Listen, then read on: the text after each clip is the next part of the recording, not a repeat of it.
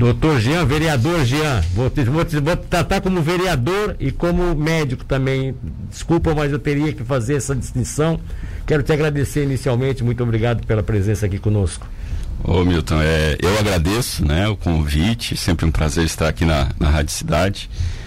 Agradecer aos ouvintes, aos colaboradores da rádio, sempre nos ajudando. E tu pode me tratar por Jean. Por Jean mesmo. É tranquilo. Bom, então vamos fazer o seguinte, como a gente tem agora, nós estamos aí com 7 minutos nesse bloco e a gente vai estender até o segundo bloco. Nesse bloco agora eu vou tratar do assunto Câmara de Vereadores, que foi a razão da pauta, né? E então, na Câmara de Vereadores, efetivamente passou o selo Lucas, que foi a denominação do selo Lucas, e até mais interessante, porque aí parece que isso é uma forma de também homenagear as escolas que colocarem seus servidores à disposição. Em que pé está esse projeto que você trouxe aqui, inclusive em primeira mão, aquela ocasião pra gente, que foi tão bem aceito pela comunidade, né? Então, assim, pro entendimento, né, ela passou agora pela Casa, pelo Legislativo, teve a aprovação agora unânime, né? É importante destacar o trabalho da casa, do nosso parlamento, né, na nossa casa de vereadores, da colaboração de todos os colegas, vereadores e colaboradores, né, na confecção e no que a gente, eu diria assim, lapidação da lei, né? A lei, ela é complicada, né? Ela pode ser interpretada de várias maneiras, e ali a casa me ajudou muito para que a gente conseguisse largar ela no seu final, com a possibilidade de realmente conseguir executar, aumentar essa possibilidade e também de não prejudicar uma ou outra entidade por alguma entrelinha, alguma coisa que possa dificultar. Vou dar um exemplo. Ali ela estava antes como 100%, né? Dos colaboradores, dos docentes da escola.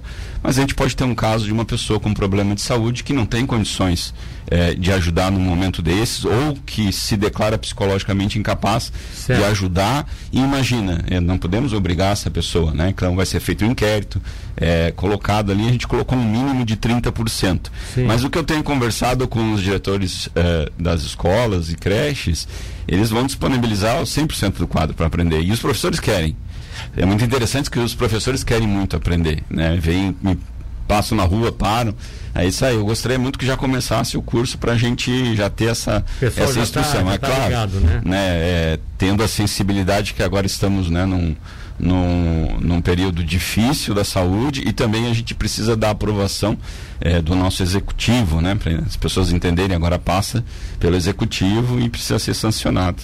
Pois é, mas eu acho que não há nenhuma resistência, né? Eu tenho conversado com o prefeito e vice-prefeito, né? E eles gostaram muito da ideia e estão interessados realmente que isso vá para frente, até porque isso aí traz um benefício para a nossa cidade, né? Um assunto que sempre me interessa, né? Naturalmente saúde, né? Mas segurança, né? Tanto segurança pública, que isso aí se trata de segurança pública, né, e de saúde junto. E outro assunto é educação. Então, nessa lei aí, a gente consegue unir essas três esferas, que são bem bonitas e são importantes para a sociedade. Agora, doutor, o senhor já conversou com as próprias escolas? Chegou a fazer algum contato com a área da educação mesmo, para saber até como é que vocês vão intermediar essa aula, vamos dizer assim? Então, esses cursos, né? Eu diria que oficialmente não, assim, conversei com amigos, com diretores de escolas conhecidos, né, que eu já conhecia, e de creches que gostaram bastante da ideia, mas o planejamento era primeiro a aprovação, né, da lei, agora executivo, segundo passo. O terceiro passo, que já está correndo em paralelo desde o início da confecção, que era a organização do curso, né? Inclusive fui procurado neste meio tempo por uma entidade particular que dá esse tipo de curso e que disse que tem muito interesse em participar e que quer assumir o compromisso. E a única coisa que eu coloquei, né, lembrando que deve ser gratuito, e eles querem dar isso aí de forma gratuita também, ajudar de forma gratuita. Agora, seja, essa entidade é... Cunho social. É de cunho social. Uhum, isso aí foi a única coisa. Na conversa com eles eu falei, não, a toda ajuda é muito bem-vinda, só a gente tem que lembrar que na lei, né, um pouco diferente da lei federal, na nossa lei municipal, esse curso deve ser oferecido sem ônus, né, para o nosso erário, nem para as escolas particulares. Ou seja, a escola não tem que dar aporte financeiro para que o curso saia. E essa entidade, não, a gente leu e entendeu muito bem a lei, e a gente quer dar justamente isso aí de forma gratuita, ajudar de forma gratuita. Eu me senti muito honrado, porque eu cheguei a falar aqui na rádio, né, que eu acreditava no auxílio da iniciativa privada. O engajamento também. Na iniciativa isso. privada, né? E agora essa instituição, você falou, é social? Ela é integrada por quem? Assim, dá pra relatar ou não? Como foi uma conversa não oficial, eu não vou falar nome ainda, né? Mas ela é particular, é uma entidade particular que dá cursos nessa área. Não só, né, dessa parte da Lei Lucas ali, que é parada, o próprio... o fato do engasgo ali, ele também dá curso de outras digamos assim, curso de segurança para empresas, para escolas. Talvez seja uma empresa que cria o chamado CIPATES, né? Treine o pessoal do CIPATES, né? Que exato. Que são os grupos de segurança internos das empresas. Isso, né? Exato. Que, aliás, ontem um cidadão fez uma referência aqui, eu só deixa eu fazer um registro, Amável é Corrêa?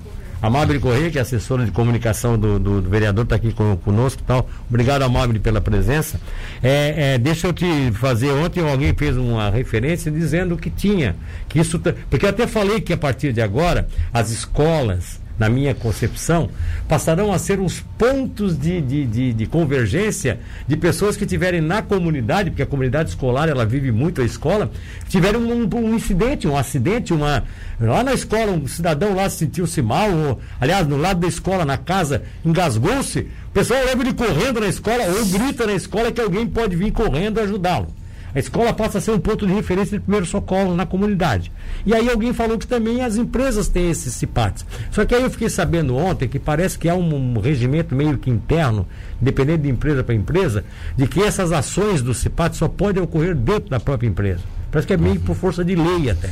Entende? Que seja dentro da própria empresa. Então, assim, não dá para contar que a empresa, até porque nem todas as empresas precisam ter, elas têm que ter um número de funcionários para passar a ter a exigência de ter esse sistema de segurança interno, né?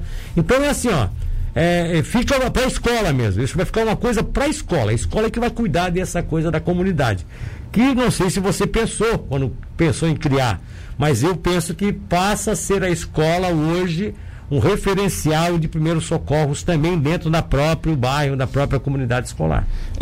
Porque a população vai ter conhecimento que tem alguém ali dentro, claro, que sabe um pouco mais do que fazer, claro, do que quem não tem o curso e acaba procurando. Mas uma coisa que a gente tem que ver, que na nossa lei, nós não podemos nos omitir ao socorro, né? Sim, quando a gente tem um conhecimento. Sim. Então, nós, passa por cima de qualquer lei. E inclusive, o curso da Lei Lucas ensina isso, até para a pessoa que vai socorrer não se colocar em risco.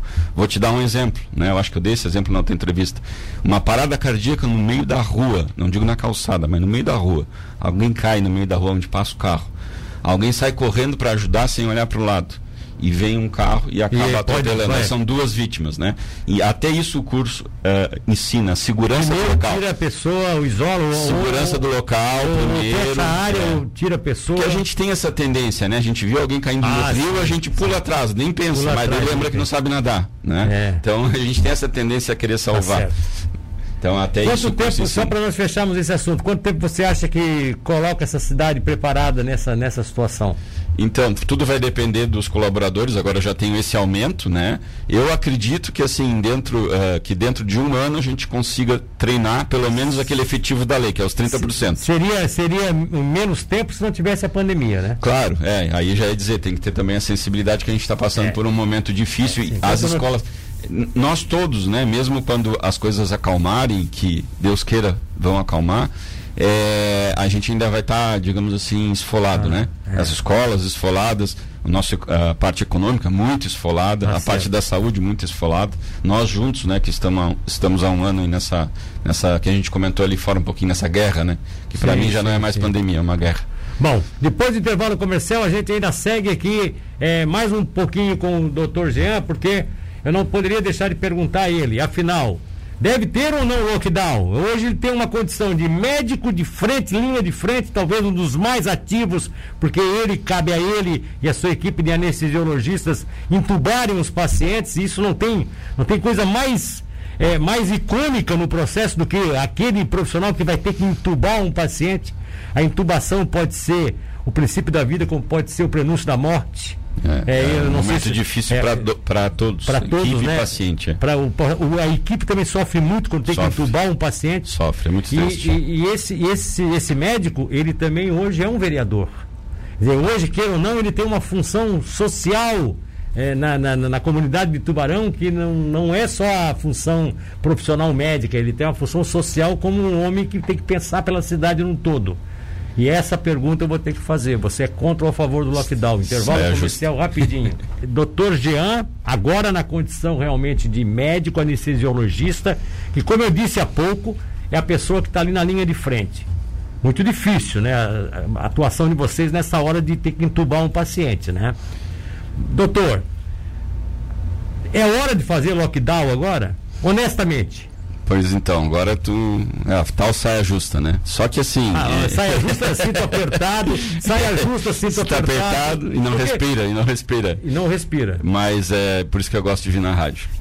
Perguntas sinceras. Então, agora eu vivia antes, né? Há 22 anos como médico, ciência, né? E agora como político. Então, tu acaba ouvindo todas as partes, todos os problemas, todos os anseios, né? A gente tem, e isso é natural do ser humano, a gente mede as nossas decisões da vida que a gente tem, com quem a gente convive, exato, né? E depois, quando tu amplia e começa a conviver com um leque muito maior de pessoas, sim, profissionais, né? Pessoas com outras religiões, e principalmente começa a ouvir as pessoas, tu começa a entender um pouco mais. O que eu acho do lockdown? O lockdown, a gente, quando faz lockdown, a gente está assumindo que perdemos o controle. Né? Perdemos o controle, a gente está assumindo. Então vamos voltar um passo anterior. O que seria o controle? O que a ciência nos fala? Não é o Dr. Jô que fala, o que a ciência nos fala? Fala que para controlar uma pandemia, a gente desse viral, né? A gente precisaria de distanciamento social. Né? E é o básico. Além das normas, tudo mais. Pergunto, e isso está na consciência de cada um, a gente fez isso ali no final do ano, inclusive na eleição, não fizemos, tá? Não fizemos. Eu já falei e falo, eu era contra a eleição, acho que ela devia ter sido adiada, mas tudo bem, foi feito. Final do ano a gente viu festas, a gente viu aglomeração, e não estou falando daquela aglomeração de serviço, estou falando da aglomeração, né, em casa. Casa. Casa, praia. Isto. Vem aqui, eu vou fazer um churrasco aqui em casa. E aí as pessoas. Até eu ouvi uma denúncia no rádio lá que tava falando, não, o pessoal tá indo pra praia, mas é porque tem casa na praia, tudo. Aí um ligou, não, mas eu vou denunciar que tem uma canastra hoje à noite que eles estão combinando ali. Tá vendo? O pessoal, ligaram na hora na rádio. Então tá, vamos, e eu te falei isso, né? Eu acho que a gente faz umas escolhas certas ou erradas. Às vezes a gente faz uma escolha pensando em fazer a escolha certa e erra. Só que depois a gente tem que assumir as consequências. Qual é a nossa situação atual? É o pior momento da pandemia, tá? E eu não estou falando isso aí como político, estou falando como médico. Tá? Agora, o que eu vejo?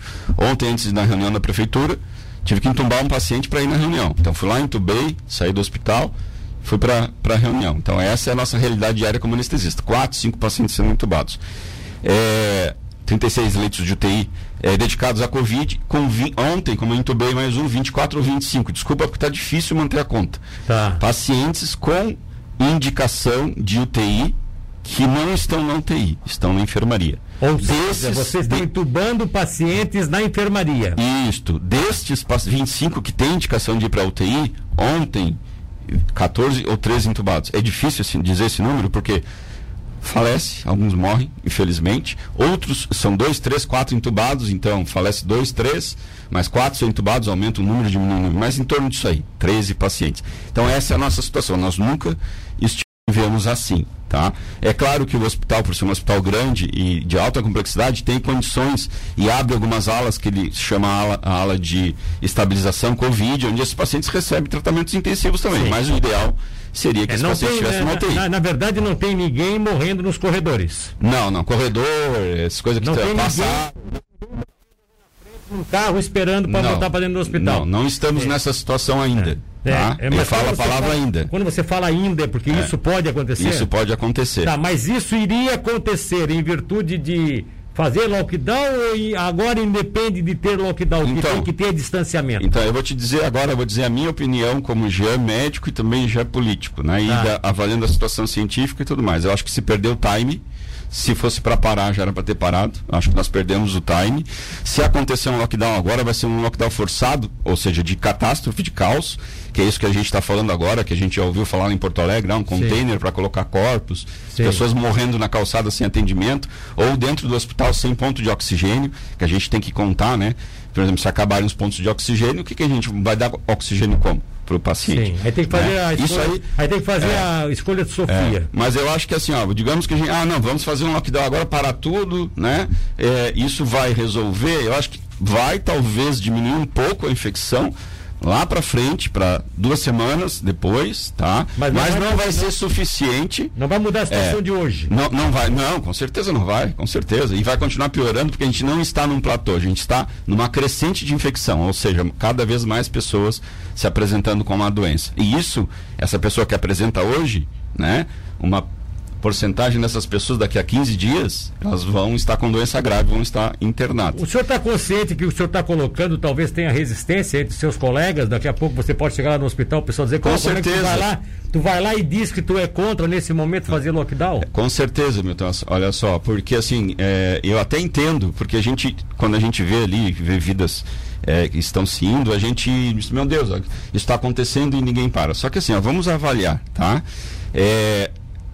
As escolas continuam, né? E eu acho que tem que continuar. Inclusive, o CRM se pronunciou a favor. O Conselho Regional de Medicina ontem disse que pronunciou a favor. Era contra parar as aulas agora. Tem que continuar presenciais, até porque o processo tem que continuar. Não, ele era a favor, né? Sim, era a favor. Pode continuar. E o que ele fala? Não, mas lá é um ambiente controlado. O nosso comércio, a nossa indústria, então, ela é incompetente em controlar isso aí? Não, eu acho que eles estão bem controlados. São competentes. Né? Então, eu acredito que não é ali dentro que acontece a contaminação. É o que eu já tive consciência. Mas claro, mas tem a confraternização, vai lá, se reúne, aí isso aí que a gente tem que fiscalizar. Só que eu pergunto hoje, tá? Nós temos condições de fiscalizar o que é mais importante, que é a festa, né? A festa, a aglomeração, né? Em casa, não conseguimos, e é isso que está aumentando. E a gente viu esse exemplo agora em Carnaval. Não teve baile de Carnaval. Então por que as pessoas estavam fantasiadas indo para algum lugar na rua? Teve um baile em algum lugar, né? Não estou dizendo Tubarão, eu vi essa notícia em outras cidades. Sim. Aqui em Tubarão não vi ninguém fantasiado na rua, mas eu vi em outras cidades maiores. Mas doutor, precisa puxar o Carnaval. Final de semana passado aqui em Tubarão teve várias festas dessa que a polícia interrompeu. Conseguiu interromper porque os vizinhos comunicaram. Então, mas onde eu quero chegar, Milton? Aí eu vou lá, eu vou de certa forma punir, né, a economia. É uma medida que a gente vai tomar, se fechar vai diminuir a circulação, vai. Mas eu vou punir a parte econômica, o empresário, que não podemos esquecer que não tem salário no final do mês. Não é como eu, vereador, que tem o meu salário lá, que vai vir. Eu trabalhando, eu não trabalhando, eu estando em casa, não estando em casa. Como médico, eu estou dizendo aqui, o meu rendimento caiu para menos da metade com essa pandemia, porque pararam as eletivas. E onde a gente tem o nosso maior fluxo, né, financeiro nas eletivas. Mas não caiu a zero, né? Aí eu pergunto, como essas pessoas vão sobreviver? Não tem. Aí assim, e são elas, dentro do negócio delas que está acontecendo a transmissão? Não é dentro do negócio, é fora.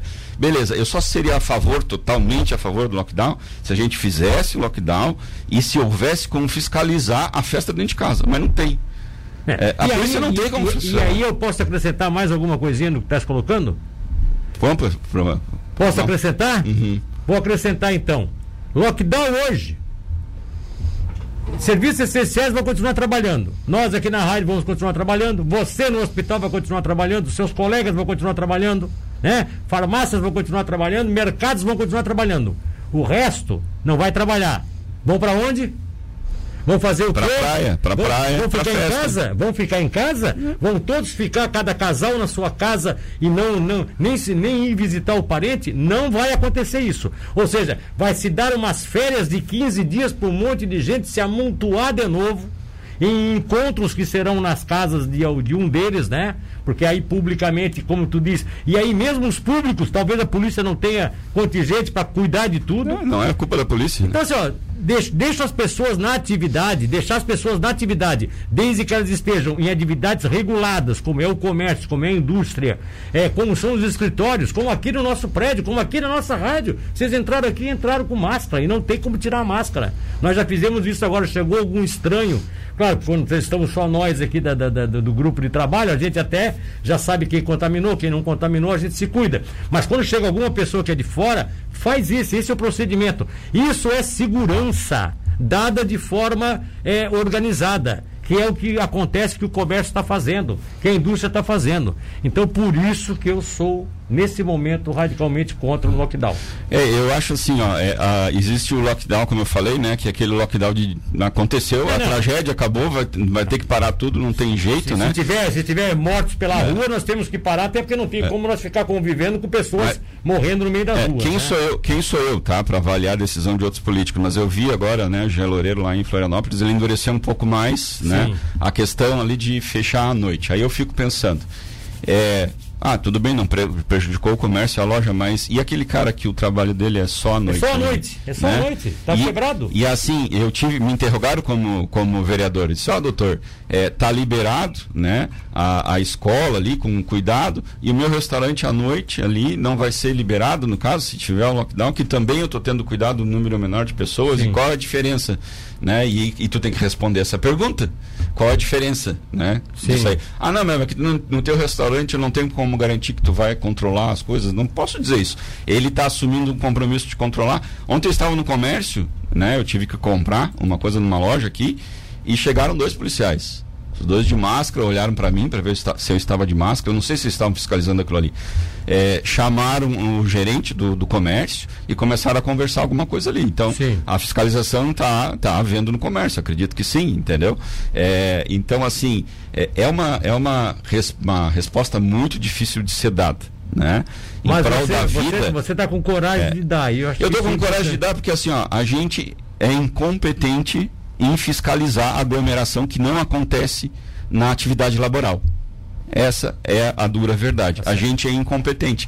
Por quê? Porque é impossível. Porque mesmo em países muito desenvolvidos, a própria polícia fala nos Estados Unidos, né, que eles defendem muito lá as armas. Assim, por que eles falam que o cidadão tem que ter? Porque eles não têm condições de estar dentro da casa do cidadão.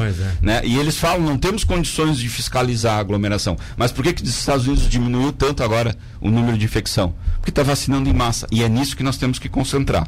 Em 2 coisas. Esforços para vacinar. Distanciamento social e vacinação. Esforços em vacinação. Tá, se a gente quiser salvar vidas. Adriana Porto, Milton, um abraço a você, ao doutor Jean. O Ângelo Paulo Machado diz o seguinte: como estão os estoques de oxigênio? Tem controle sobre isso em Santa Catarina? Em Santa Catarina eu não sei dizer, mas eu fiquei ali pela notícia do prefeito de Florianópolis. Ele falou que foram ampliadas as redes, mas mesmo assim eles já estão lá perto da utilização, não digo final, mas ele comenta ali que está usando em um dia o que usa em uma semana de oxigênio, mas que há pouco tinha aumentado. Aqui da nossa cidade, o hospital também, antes da pandemia, já tinha aumentado o reservatório. Quem passa ali do lado vê, parece uma grande garrafa térmica, um cilindro. Sim. Ali tem oxigênio líquido, né, que a gente consegue guardar numa quantidade maior. Só para fechar aqui, o Luciano está dizendo o seguinte: tem uma pequena empresa com 3 funcionários. Eu e todos os pequenas empresas estamos vivendo dias de angústia sem saber o que pode acontecer. Eu, inclusive, já passei pela Covid. É uma situação difícil, eu reconheço tal, mas não tenho. Pior será se o Estado todo parar. Aí nós não vamos aguentar a situação. Aí vem uma lei lá de cima e a gente tem que obedecer, né? Claro, se vier, né? A Ana Beatriz pergunta por que outros países pararam e só o Brasil não pode fechar. Quer dizer, outros países, a situação econômica é diferente, né? Não sei. Difícil a avaliação de outras realidades, outros sistemas financeiros, países em que o Estado provê tudo, né? E que as pessoas vão receber os seus salários. Agora eu pergunto, quem é que consegue sobreviver com 300 reais no mês? É certo. Então tá bom, tem mais pessoas participando aqui, inclusive dando parabéns, tá? A Sônia Martins dizendo que não colocou seu voto fora. Parabéns, vereador e médico. Maria Madalena, bem, isso. Essa é a realidade. David Ponciano disse que se fechar tudo agora, muitas empresas vão fechar, vão quebrar. Cuidado dos comerciantes. Bom dia, fecha tudo. E aí, aí diz a Cristiane Martins: bom dia, fecha tudo e vão pra praia. Beleza. Essa é a nossa dificuldade. Então, nós somos incompetentes nisso. Temos que admitir. Obrigado pela sua participação. Eu imagino, eu queria ficar a manhã inteira falando desse assunto. É complicado, né? É complicado. Até se fica a manhã inteira, você vai apanhar mais ainda. Já tem gente. Já vou apanhar agora, né? Tô sentindo que o pessoal vai bater em ti. Já vou apanhar mais político que não aprender a apanhar, não pode ser político. Tá bom. E não é só ser político, você tá sendo cidadão acima de tudo. É assim. Porque quando coloca a palavra político, às vezes até nessa situação que tá, o pessoal fica, político e tal. Não, cidadão. Cidadão acima de tudo. Cidadão consciente que, apesar de ser médico, de estar na linha de frente, de estar com dificuldades, de ter pego a Covid, sim, de ter passado dificuldades também, mas apesar disso tudo você tem uma visão mais ampla hoje como cidadão, ouvindo todas as partes da sociedade, que isso é o mais importante. Eu imagino assim, a decisão de guerra, né? Agora tu imagina na pele de uma pessoa que tem que decidir numa guerra o que fazer, sabe que vai perder pessoas em qualquer decisão. E a gente sabe que isso vai acontecer, porque na melhor das hipóteses a gente tem ali uma mortalidade em torno de 50%. Na melhor das hipóteses. Dentro da UTI, né? Dentro da UTI. Então eu falo para as pessoas que falam, não, só aumentar o número de UTI. Beleza. Então, a cada 2 que entram, um sai vivo. Você gostaria de participar dessa loteria? Não, né? É uma loteria. É uma loteria. E isso, esse número vai piorar se a gente aumentar o número de UTI sem qualidade. Então a gente tem que aumentar o número de UTI, mas tem que lutar pela qualidade. E agora de manhã vai ter uma reunião na prefeitura, já em cima disso aí que tu acabou de falar, né? Que o auxílio da prefeitura em relação ao que está acontecendo agora. Está bem propenso para acontecer isso? Eu acho que sim, né? Vamos ver agora de manhã, mas eu acho que a prefeitura vai dar o seu quinhão de auxílio ali para o nosso hospital, né? O nosso Conceição, principalmente para ajudar o hospital nessa fase crítica, né? Nosso hospital do tamanho que é, né, um hospital que não é, mas é considerado como regional, e que foi ontem conversar com o executivo, pedindo auxílio, né, e com certeza vai ser atendido, de alguma forma vai ser atendido sim. Então tá bom, obrigado doutor, um abraço. Eu agradeço. Jean Abreu Machado, que esteve com a gente, né, vereador e também médico anestesiologista, um dos homens que está na linha de frente da Covid-19, deixando aqui uma declaração icônica. Para ele, nós perdemos o time. Fazer o lockdown agora, os prejuízos seriam imensuráveis para outras classes, principalmente a economia, e que talvez não justificasse como medida reativa para conter mortes ou conter internações nesse momento. Então, por isso que entende que é preferível que a gente continue ainda mais tomando as medidas de segurança individual, ainda mais tomando as medidas de distanciamento social, ainda mais evitando reuniões, protestando realmente contra quem estiver se reunindo, seja contra, critique, chame a polícia, faça isso. Talvez você esteja colaborando muito mais do que daqui a pouco ver o comércio fechado, ver tudo parado, que aí a crise pode ser muito pior.